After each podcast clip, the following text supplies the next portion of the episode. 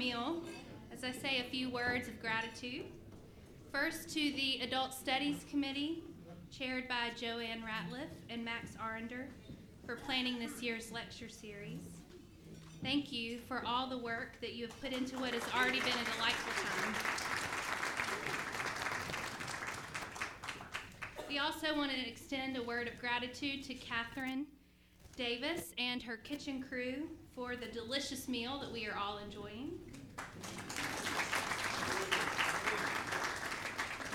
And finally, to the doctors, Shurden, uh, Kay, and Buddy, for coming to be with us this weekend. Following his nearly 25 year tenure as Callaway Professor of Christianity at Mercer University, where he was also chair of the Department of Religion, Dr. Walter Shurden retired in 2007 and now carries the title of Minister at Large at Mercer University. Dr. Shurden has written and edited 17 books and published numerous articles, some of which were required reading for my own seminary education. Kay and Buddy are native Mississippians, and we are glad that you have decided to come home this weekend and spend it with us.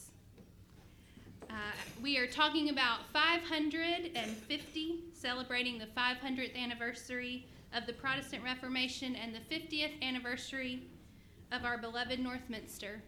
So, in a moment, we will have a retroactive blessing for our meal, after which Dr. Shurden will come to present his final lecture in our series What the Protestants and the Catholics Got Right. Eventually, and I don't even know how to say that word. Episodically. Thank you.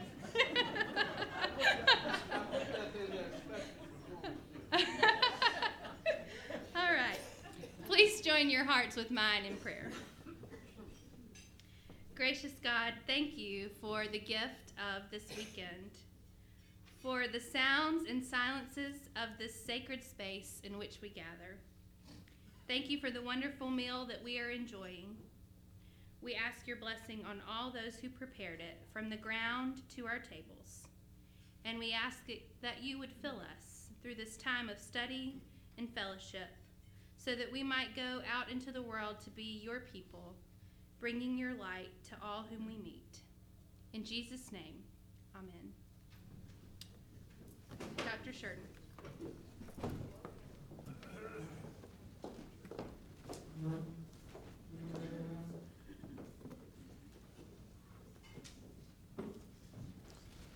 Well, certainly we want to thank you for the invitation of being here. It's been a just been a fun weekend for us to be back and to be in your wonderful church. Uh, hear that marvelous, marvelous choir this morning. Uh, I told Chuck I could be a member of this church and just leave right after the anthem. I can, I can read his sermons online, you know. And as I said, it doesn't take long anyway, so not much trouble. Uh, give me a few minutes to do something I don't usually do, and that is to read when I'm supposed to be lecturing because I don't, I don't like to do that. But uh, some of this I need to say exactly like I want to say. On yesterday afternoon, uh, for those of you who are not here, I use Michael Novak's metaphor of the flight of the dove. He wrote this book entitled Ascent of the Mountain and Flight of the Dove. Uh, it's, a, it's, an old book now, uh, but by the way, I, uh, Kelly gave me a, a, obituary the other day, just today, that uh, Michael Novak died just recently. But I have lived with that book for years. It's called Ascent of the Mountain and Flight of the Dove. And I used his metaphor, the flight of the dove, to speak of the untamable grace of God in our lives and the many different ways that God gets our attention.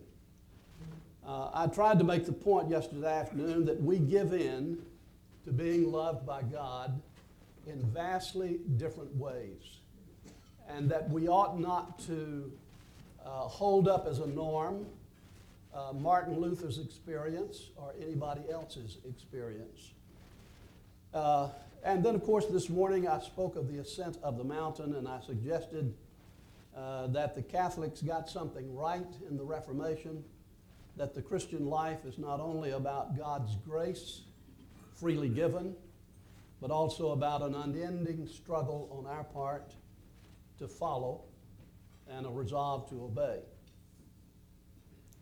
Uh, I tried to say both yesterday and today because I wanted to underscore the fact that I am a, I am a saved by grace kind of guy.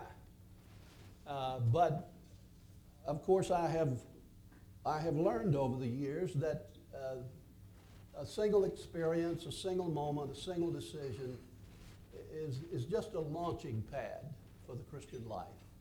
And so it is a kind of unending struggle. The metaphor for today changes, uh, and I'm, I want to talk about the descent into the valley. And here we're talking about giving back because of love. We give in to being loved. That's the flight of the dove. We give up to the demands of love, and that's the ascent of the mountain. But we also give back because of love. Love cannot keep itself to itself. Today we're focused on what good and grace filled things happen to us and for us, but what gracious things we make happen for others. We're talking not about the grace we receive, but the grace we give back. To hoard love is to sin against the very love that has claimed us. And it appears to be a law of life that love that is not shared atrophies and dies. I really believe that. That people who, for any whatever reason, get launched into the faith and become part of the church, if, if there is not some process of giving back what they have received, uh, I think the spiritual life shrivels um, and even dies. A, a, a few years ago, about three or four years ago,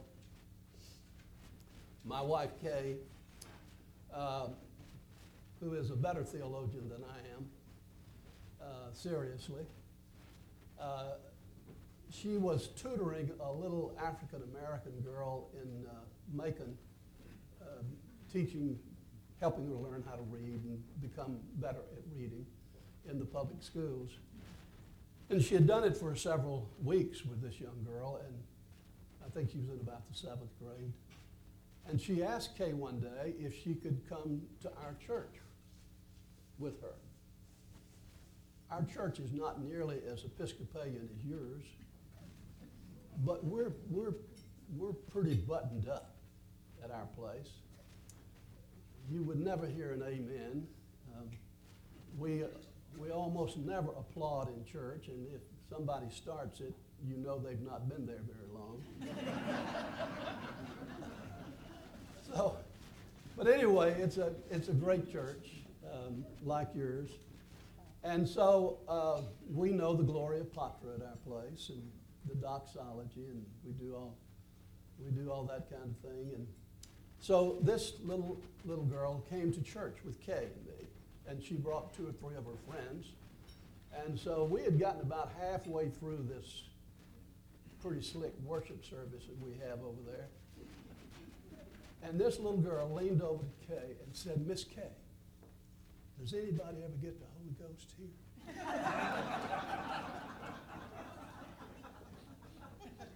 well, you know, I, I understood the question. Uh, I don't mind a little Pentecostal fervor every now and then. Uh, I knew what she was asking uh, when she asked that question. But it made me think how do you know when you get the Holy Ghost? How do you know when the Spirit of God invades your life and claims you. How do you know that? Is it a is it an ecstatic experience? And I thought about that sermon Jesus preached, the first sermon he ever preached in his hometown of Nazareth. And he began that sermon by saying, you, remember that sermon in Luke 4? He says, The Spirit of the Lord is upon me because. How, how do you finish that sentence? The Spirit of the Lord is upon me because. How do you know when the Spirit of the Lord is upon you? I think that's a serious question. How do you know when the Spirit of the Lord is upon you? How did Jesus finish that sentence? Here's what he said. He said, The Spirit of the Lord is upon me because he has anointed me to preach good news to the poor. He has sent me to proclaim release to the captives, recovering of sight to the blind, to set at liberty the oppressed, and to proclaim the year of Jubilee. You don't need a seminary degree to interpret that text. The message is simple compassion. Compassion is the central and controlling idea upon whom the Holy Spirit comes. When you get the Holy Ghost, to use that little girl's words, you begin to see life with a different vision. You begin to care about different things. Um, sympathies are enlarged, conscience is sensitized, care is extended, and love finds an outlet in a suffering world. Listen to that list the poor, the prisoners, the blind, the oppressed. We would make a serious mistake if we took that literally. The point, and it's an Old Testament text that Jesus is quoting, by the way. And the point is not to simply make a list, but to make us aware that the controlling idea of living the Christian life is that of compassion. And this is, Luke 4 is no political agenda. This is not a political agenda hatched up by left leaning politicians in Washington. And this is no sociological agenda dreamed up by social workers. This is a theological agenda, and it comes straight from the words of our Lord. This is how you know when the Spirit claims your life, you begin to care. And compassion has to find an outlet. Now, that's the introduction I ought to give an invitation about right now, but I don't think I will. How many of you know the name of Malcolm Gladwell? You know that name? You read some, some of his stuff? Well, you know, he wrote this book called Blink, B L I N K. It's, it's a marvelous little book. It, it, all of his books are marvelous little books. But he's got this book called Blink. And in the book, he says, uh, one of the clearest ways of understanding what is right and true and honest is something you can usually just tell in blink. You don't have to analyze it or spend a lot of time or go to seminary or get a PhD. Usually you can tell what is right in a blink. Well, he, he used the term thin slicing. I, I just love the word. He said what you do is thin slice your experiences in life, and, and you can see in a blink what it is. And I believe that's exactly what Jesus did when that lawyer came to him and he asked him, you know, what, what is the greatest commandment of all? Jesus took 2,000 years of religious experience. He took all of those religious traditions of Judaism and he thin sliced it. And you remember what he said? It, it was simple love God, love neighbor, and, and you got it. Thin slicing. Now, some of the people in Jesus' day were thick slicers. And they didn't like it because Jesus thin sliced. And so they would say, yeah, but what about washing your hands before you eat? And what about keeping the Sabbath? And they started naming all these beliefs, and Jesus kept coming back in his life to say, this is what really matters loving God and loving neighbor. Well, let me turn now to the Reformation. You thought I'd never get to it, and I'm not going to stay with it long.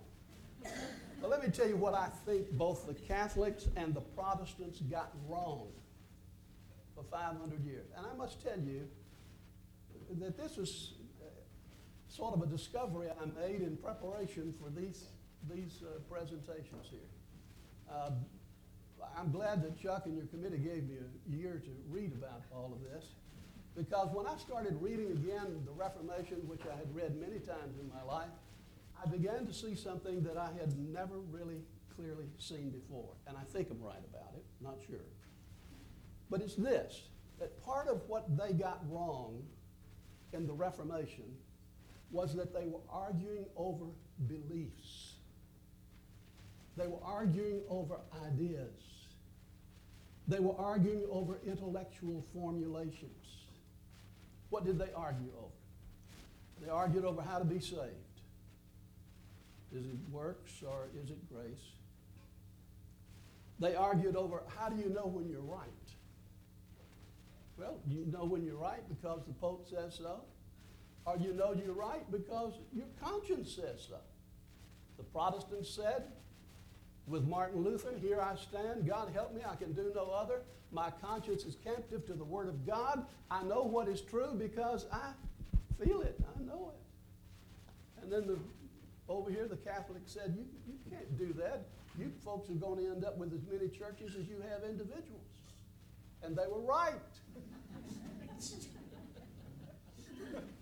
I mean, not only how many Christian churches we have, how many different Baptist denominations do we have? You know why?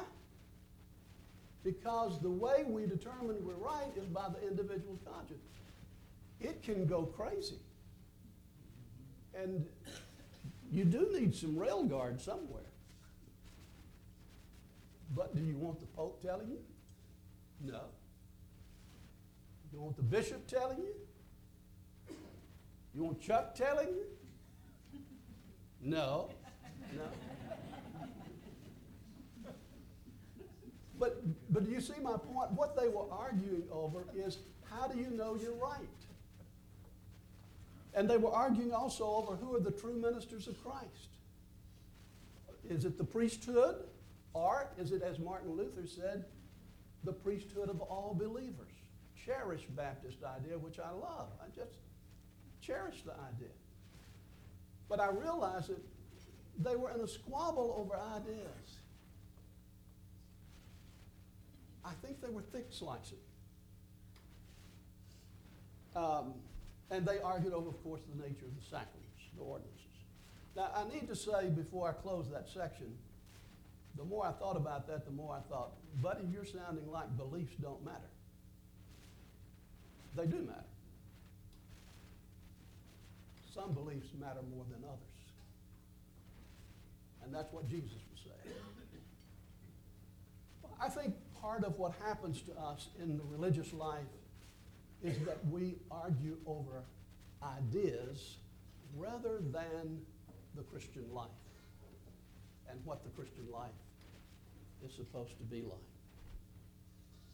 Now, what they both got right, eventually, and it was eventually, and episodically, that is to say, they got it right here, and then they got it wrong, and then they got it right again, and then they got it wrong. It, took, and we're still working on it, aren't we? We get it right, we get it wrong. I wish I had time to tell you that after the Reformation occurred, there developed something well, first of all, right after the Reformation occurred and Martin Luther died, uh, his great assistant and associate was a man by the name of Philip Melanchthon. And Melanchthon started drawing up all of these confessions of faith. Think about this. Here's Luther with this dynamic experience of a sense of acceptance unconditional before God. He dies, and the next thing that happens is they start arguing over what he said. And so they started drawing up these confessions. And then you had one Lutheran group after another beginning. Missouri Synod, we have now, we have about three major Lutheran groups in this country. If you go up to the Midwest, you'll find lots more Lutheran groups Swedish, Norwegian, Finnish. They just started multiplying because they started arguing over words, intellectual formulations, beliefs, ideas, rather than arguing over how do we learn to love God and how do we learn to love neighbor. There was a Catholic counter Reformation. It was called, part of it was called the Council of Trent. The Council of Trent uh, met from 1545 to 1563, and it was the Catholic reaction to the Protestant Reformation. You know what they did? They drew up documents to say how wrong the Protestants were. Um,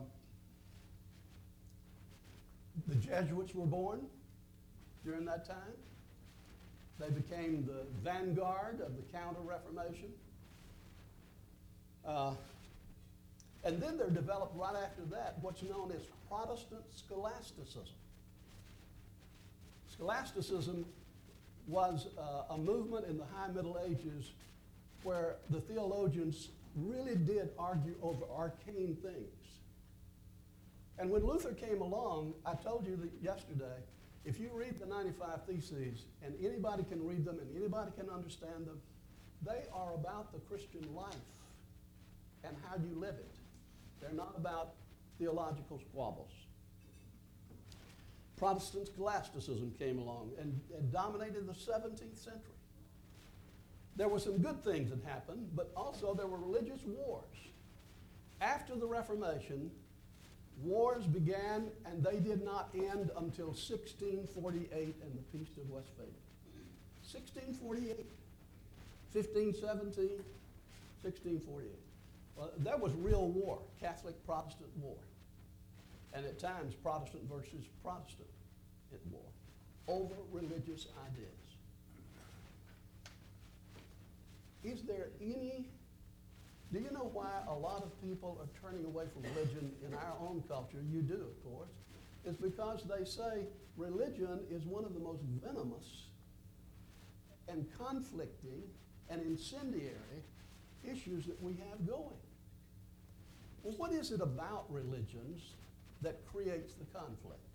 I would suggest to you it's ideas. We don't argue over whether or not we ought to love God and love neighbor. We don't try to talk about how we ought to do that. We talk about theological ideas about God.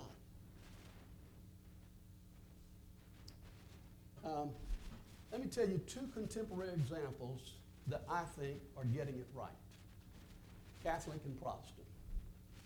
The first one is Francis I. I think Pope Francis is one of the greatest gifts to the world, not to the Christian world, but to the world, that has come along in a long time. And I haven't said that about a lot of popes.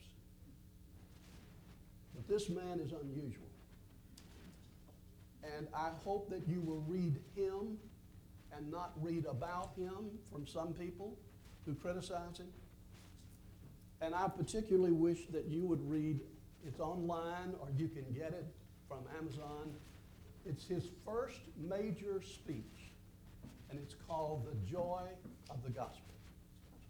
The Joy of the Gospel. It is a beautiful, beautiful statement of what Christianity really is and what we ought to be about. I have a quotation here. Look at it with me. In The Joy of the Gospel, Francis I says, uh, an evangelizing community gets involved by word and deed in people's lives. It bridges distances. It is willing to abase itself if necessary, and it embraces human life, touching the suffering flesh of Christ in others. Evangelizers thus take on the smell of the sheep. What a beautiful phrase.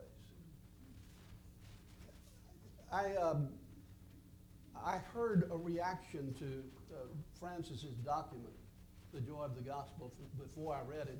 In fact, one of the reasons I read it is because it was drawing so much criticism. And when I read it, I thought, these people have not read this document.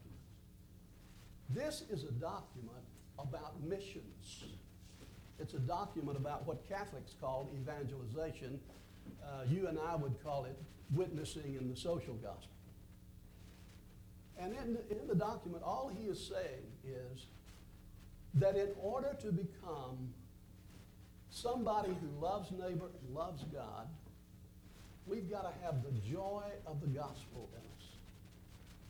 And when you have the joy of the gospel, he says nobody has to teach you how to go out and love people if the joy of the gospel is with you. It's a beautiful, beautiful statement. I urge you to read it. That's the, and, and every time I hear Pope Francis speak, I, I think, boy, that's my Pope. Um, the last Pope wasn't my Pope. Benny the 16th, we call it. But uh, Pope Francis is, um, well, read him. If you haven't read him, please, please read him. Uh, the, the person I want to use as the Protestant example that's getting it right is Brian McLaren. And I know many of you have read works by Brian McLaren, but if you haven't, uh, Kay and I have, I think, almost all of his books on our bookshelf. This is his best book. And it's called The Great Spiritual Migration How the World's Largest Religion is Seeking a Better Way to Be Christian. Um, I, I think most of you will really take to this and enjoy it. What Brian McLaren is saying, and he helped me an awful lot when I was thinking about the Reformation. What Brian McLaren is saying is this. Look at the quotation. What, it, what would it mean for Christians to rediscover their faith not as a problematic system of beliefs, but as a just and generous way of life, rooted in contemplation and expressed in compassion, that makes amends for its mistakes and is dedicated to beloved community for all? Could Christians migrate from defining their faith as a system of beliefs, expressing it as a way of life? What I'm suggesting to you today is, is that as, thanks, Bill, as, uh, as Jesus thin sliced in the first century and said the essence of religion is compassion, loving God, loving neighbor, I think that's what Francis is doing today for us, and this is what Brian McLaren is doing as I read him today. And so I want to ask you a couple questions in closing. Uh, these are not questions you have to answer, but uh, you may not have read many creeds or confessions of faith in your life, but I was paid and obligated to do that for 40 years. And finally, the light, it, I'm a slow learner, but finally the lights went out, went on. They had been out. They'd been out for 40 years. And they went on, and I realized that almost every creed I'd ever read, every confession of faith I'd ever read, begins with a statement about God or the Bible. They don't begin with love God and love neighbor. They don't begin with ethics. They don't begin with compassion. They don't begin with love for neighbor. They begin with theological ideas, theological formulations, complete grasp on a half truth. And so this group writes one creed, and then this group writes another creed to fight this creed. And then you're forced to believe the creed. It's a deadly thing. So I, I really wonder if, I have often wondered if some of our confessions of creeds are not ways of avoiding the gospel of Jesus Christ. Because they teach us to think about ideas rather than to practice the love of Christ. By the way, I think that about some of our music that I sing sometime in church. I think some of that music is designed to avoid the hard stuff of the gospel. So I'm always glad when we sing songs like we sang this morning that talk about living the Christian life and the call of the Christian life. I want to, another thing that I've thought about, this, this doesn't cost you anything. Uh, but I really wondered if you lay people don't get it brighter, quicker than theologians do. I, I've, I spent wonderful years in theological seminary, and I would not trade anything for my education. But sometimes I think we studied the wrong thing. Uh, that we should have been being taught how to love, how to be compassionate, how to be understanding, how to be embracing, how to be inclusive, how to be loving. And we were talking about the Council of Nicaea. Whether Jesus was really God or really man, or how the two natures fit together. And nobody has any answers to it, but they've argued over it for years and years. Anyway, I've, this is not to praise you lay people, but I sometimes think that people without a theological education who don't have to argue about the ideas get it quicker. That may be true with law and medicine and everything else. I don't know, but uh, I think it's true with theology. Well, anyway, I close. I ask you, are you getting it right at 50? They didn't get it right 500 years ago. They've gotten it right episodically. Are you getting it right? Does your worship awaken love of God and of neighbor? Is that your purpose on Sunday morning? Uh, a name that some of you know that is a, one of my saints is an African American Baptist preacher by the name of Howard Thurman. You know that name, Howard Thurman? Great, great soul. Uh, Howard Thurman was pastor of a church out in San Francisco called the Church for All Peoples. Isn't that a wonderful name for a church? The Church for All Peoples. He was very much uh, a civil rights leader. Uh, Martin Luther King took in his uh, handbag with him everywhere a copy of Howard Thurman's book, Jesus and the Disinherited. If you've never read it, I recommend it to you. Jesus and the Disinherited. But Howard Thurman, for all of his emphasis on social issues, he said Sunday morning is to get people to love God and to love neighbor. Sunday morning worship is to draw people into the compassion conduit of the Christian faith. And then he said, they go out and they do whatever they do during the week as doctors and lawyers and social workers and therapists and educators and everybody else. Well, does your worship awaken love of God and neighbor? And everybody said, Amen. I ask you, is your school of Christian education, are, are your classes schools of love where people learn to become the most loving version of themselves, where they learn to love themselves and love neighbor and love God? I think too often Christian education in our church is about is about uh, intellectual ideas. I mean, we do the same thing in Sunday school sometimes, especially in my Sunday school class, that uh, we misdo in theological education. Um, and I guess I think that our classes ought to be more for formation than they are for information. And I think children's ministries often get that better than adult ministries do because they're, they do this, they thin slice a lot easier, a lot quicker than adults do. Uh, and so they talk about forming the character of these kids. Um, by the way, another book comes to mind David Brooks. The Road to Character. That's a great book. Um, well, are your missions and outreach ministries helping your people smell of the sheep? Uh, descend into the valley? Uh, we haven't had as much interaction here today as we've had yesterday, but you probably want to go home. Let me tell you my, my definition of a Christian now is uh, pretty simple.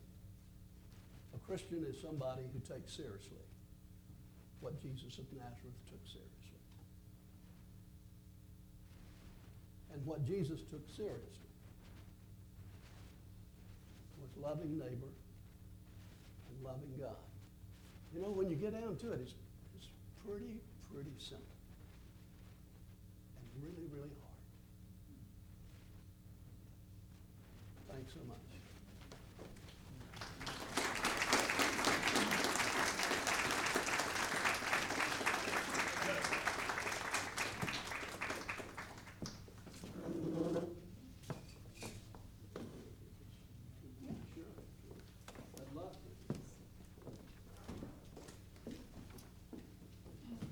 Before we go from this place, anybody have a question or observation for Dr. Shurden?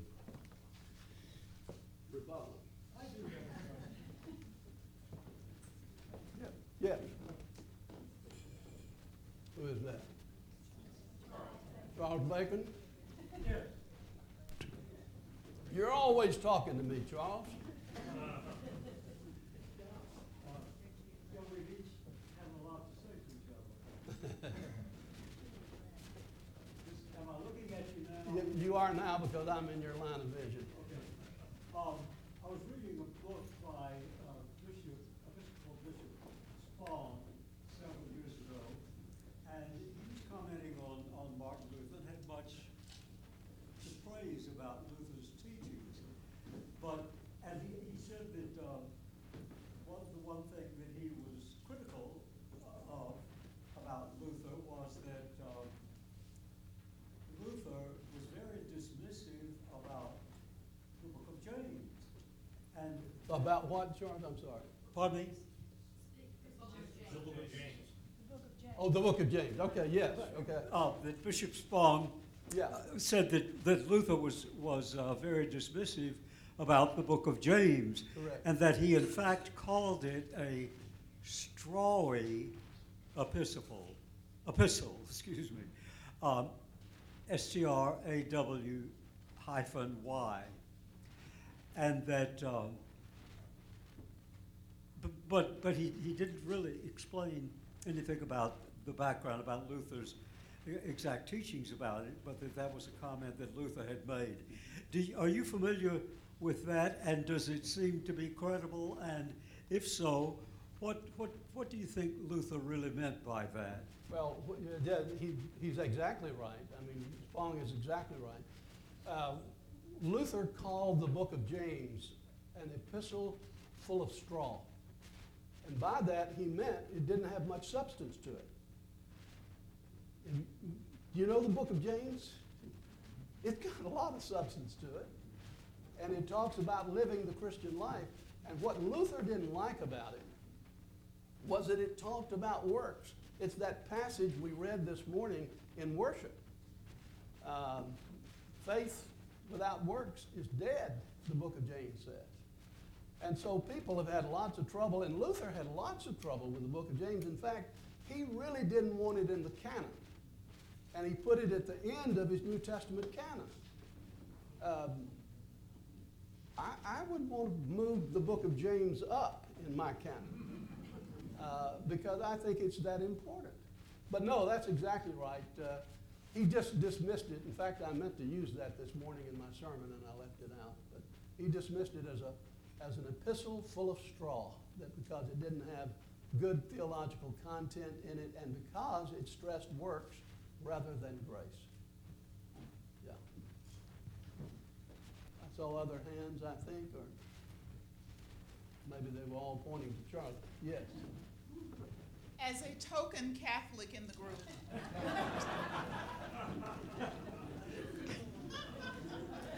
and as you being a boy from the Mississippi Delta, you do the Catholic Church proud. Thank you. Thank you. You got it right. I'm not, I mean to tell you, I'm not converting anytime soon. I think that would make headlines in Baptist world, but I, I tell you, over the years, you know, the, I'm, did I mention this yesterday? I don't know. Three of the people who've most influenced my life uh, are Thomas Merton and Henri Nouwen and Richard Rohr. They're all Catholics. When I went to seminary in 1958, we didn't have any Catholics on our bibliography. We didn't read them and they didn't read us. You can't go to any seminary anywhere today, Catholic or Protestant, without reading both. It, it's so wonderful that we jumped over that, that fence. But I have, I have a deep appreciation for much that is Catholic. Of course, I disagree with much that is Catholic as they, they disagree with me. I told uh, a group last night, or Chuck, I think, we have a, our church in Macon is right across the street from St. Joseph Catholic Church. I mean, just directly across the street. And uh, they had a priest there for years and years. His name was John Cuddy, Father John Cuddy. He was one of the sweetest, most gentle people I've ever known in my life. I taught a course for a long time called Religious Groups in America, and I would invite speakers from the various denominations into the class so that my students could see and hear and experience them rather than me talking about them. And on the final examination, I would always ask my class, if you were on your deathbed and you had to get somebody who had come to our class to pray for you the last time, whom would you want? John Cuddy always won. He just walked off with it. Uh, he came over to our church and uh, talked about the Catholics one Wednesday night, and some people started calling it. I introduced him, and then I asked him questions, and um, they started calling it the Cuddy and Buddy Show.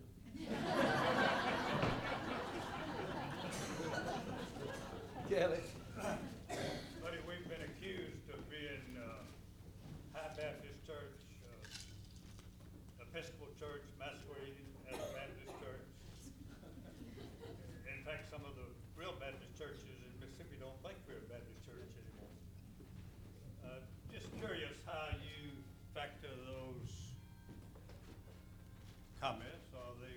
criticisms or compliments?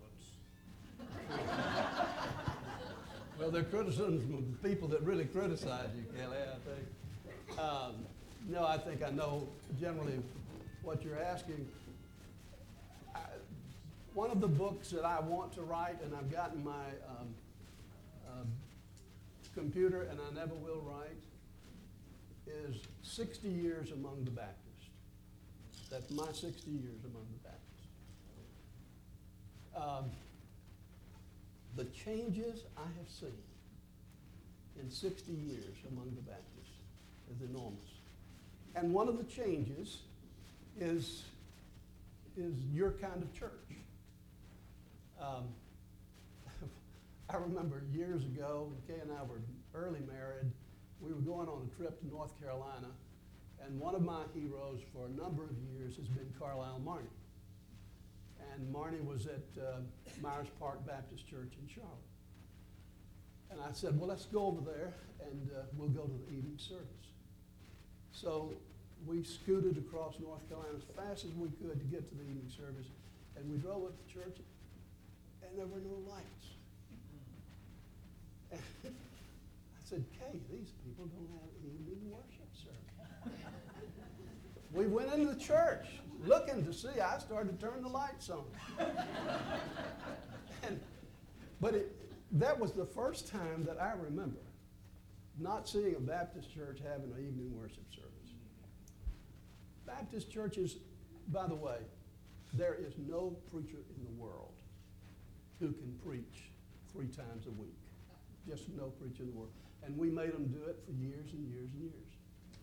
Sunday morning, Sunday night, uh, Wednesday evening for Bible study, just, just all rooms. All of that is to say there have been enormous changes. I think, I think your church, my, our church, and, and there are more churches like yours than you may know in Baptist life right now. There, there are a number of Baptist churches. You can go to most states and find a church that uh, appreciates liturgy uh, and silence and worship the way you do it. Uh, and I think it's just been a wonderful thing because part of what has happened, it seems to me, is that some of us have gotten worn out with the words and that we did need some liturgy, some um, something other than words. We still use lots of words, of course, and we still use music and all the rest. But it is not for everybody. And there are a lot of Baptists for whom that doesn't speak at all. But there, I, I think there's a growing number of Baptists that, uh, that it does speak for. I don't know if you know about this, but one of the trends uh, about five years ago, five to ten years ago, it was an amazing thing. There were young evangelicals, not just Baptists, but Baptists and others, who were moving away from evangelicalism into Eastern Orthodoxy. I, I find that amazing because Eastern Orthodoxy is so structured, so liturgical. And these were people who had come, like many of us, had come through uh, the church and had an experience of grace, an evangelical experience of grace. But, but something about it needed more. So I think there are, I think there are stages of faith. My, my wife's, one of my wife's favorite books is James Fowler's book, uh, Stages of Faith. I think there are stages of faith that, that people go through. And uh, probably many people are here today because uh, that sounds, that sounds sort of like a brag or uh, that we found something nobody else has. I don't mean that, but I think, I think people think some forms of religion wear out for us and you need new forms. So I, my answer, of course, is that it's a wonderful thing. It's a good thing. Though I understand, I come from the, I don't come from the First Baptist Church of Greenville. I come from the Second Baptist Church of Greenville. You know the difference in the first and the second? We drove pickups and they drove Buicks. we worked for them. They had cushions on their pews, and we thought the pew was for the punishment of the soul, and we didn't have that. They had choir robes, and we thought that was liberalism. That's, where, that's a church I, I got into. My pastor had never graduated from college or anybody's seminary, and I loved him to death and have a great appreciation for it. So I, ha- I come from what's called the Sandy Creek section of Baptist life, the revivalistic, emotional. I love, I love those people. That's just not where I am now. And I think that a lot of people have made that move today. Thanks.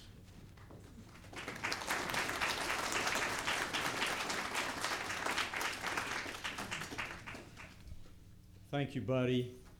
Want to echo Leslie's earlier words of gratitude for our Adult Ministries Committee, all of the wonderful planning that they've done to make this possible. Uh, Three thoughts briefly.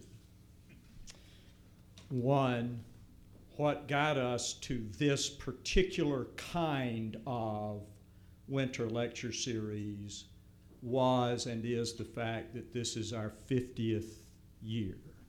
we are working our way toward the weekend of May 6 and 7 when we will celebrate the 50th anniversary of the birthing of this church.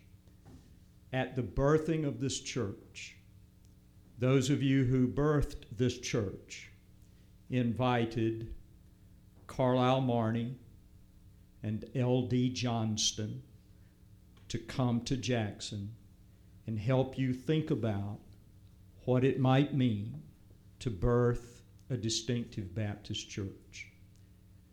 In our 50th year, we have brought to our church again one of those giant spirits in Baptist life. There's something that feels very right about starting out with L.D. Johnson and Carlyle Marney helping us figure out who we were going to be, and having Buddy Shurden here on the eve of our 50th uh, to help us think about who we are and who we might be. It's one thing. Um, a, a, second thing um, is that um, I wanted to say this yesterday evening, but you know, sometimes you just sort of hold things. But um, my life turned, my adult life turned on hearing Buddy Shurden talk about his parents' conversion in a tent revival. Um, uh, when Eddie Martin pitched a tent at the corner of Highway 82 and 1 in the Mississippi Delta because I was 27, right out of seminary, and knew that the faith of my childhood was something that I loved but couldn't quite fully embrace anymore, but didn't know what else there was out there. It was one of the most fearful times in my life. Went to a church, sat in the congregation, listened for the first time in my life to Walter Shurden preach, and heard him talk about his parents' conversion at a tent revival. And I remember driving home being unable to speak. I wasn't weeping, I was just immobilized by this discovery that I can both bless the best of what is behind me and embrace the most challenging of what is in front of me. And I don't have to sacrifice one on the altar of the other, which is not to say that it's been easy. It's been hard, and at times it gets harder. But it was that moment, that was the flight of the dove for me, because you talked about your parents' conversion at a tent revival in a respectful and tender and beautiful way and somehow or another it set me free to embrace the best of what was behind me and the most challenging of what was in front of me. So I need to say that publicly. And finally, thirdly, some of you may know that back in the day, Buddy and Kay Shurden came this close to coming to Northminster for Buddy to be our pastor back in the late 70s. And um, in which case y- y'all would be coming back on May 6th and 7th to be one of the former pastor families. Uh, yeah, you can come back anyway. Um, so some of you may know that story. It was really close. So Buddy and Kay almost came here to plant their lives at Northminster. Uh, after this morning's sermon, as I was making my way up the wall over there, Brother Speed, who was a member of that search committee, called me over and said, see why we wanted him? and the answer is yes, we do. Yes, we do. Uh, many thanks for many things and to all of you. Go in peace to love and serve the Lord.